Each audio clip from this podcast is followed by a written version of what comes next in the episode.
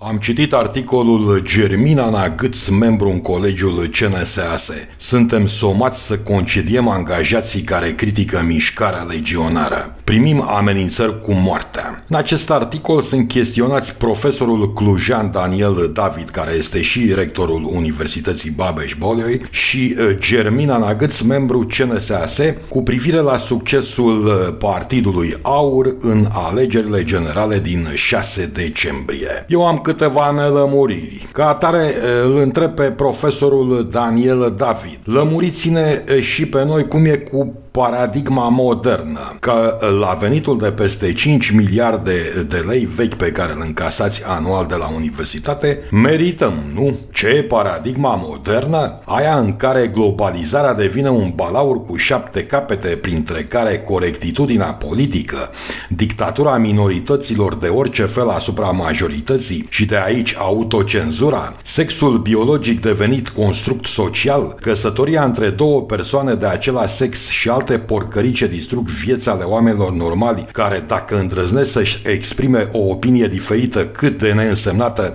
sunt catalogați și tratați ca fiind de-a dreptul naziști, tânjiți bag seamă, domnule profesor, după modelul vestic de educație. Acela în care studenții sunt spălați pe creier cu săpun Karl Marx și limpeziți cu apă marca școala de la Frankfurt. Explicați-ne că pe mine unul m-ați făcut curios, iar dacă asta e paradigma modernă, eu unul nu vreau. Prefer normalitatea de odinioară, de dinaintea apariției corectitudinii politice devastatoare. În articolul cu pricina îi spune opinia și doamna Germina Nagâț. Dumnezeu e membră în Consiliul CNSAS, o persoană pe ale cărei lor de poziție în general le apreciez. Nu și de data asta când omite să ne spună un adevăr. Doamna Negâț ne tot amintește în material despre Partidul România Mare, fiei țărâna grea. Ce uită Germina Nagâț să ne spună e că acel partid era unul de extracție comunistă pură, susținut de zeci ori poate sute de foste căpetenii ale securității. Nu vreau să fiu înțeles greșit, nu simpatizez în niciun fel cu aur, cu spoiala lor aurită de misticism ghiolbănesc, doar că nu observ niciunde să se spună fie și doar la nivel dubitativ că apariția aur e poate un răspuns, un reflex de autoapărare la toate amenințările aduse normalității de teoriile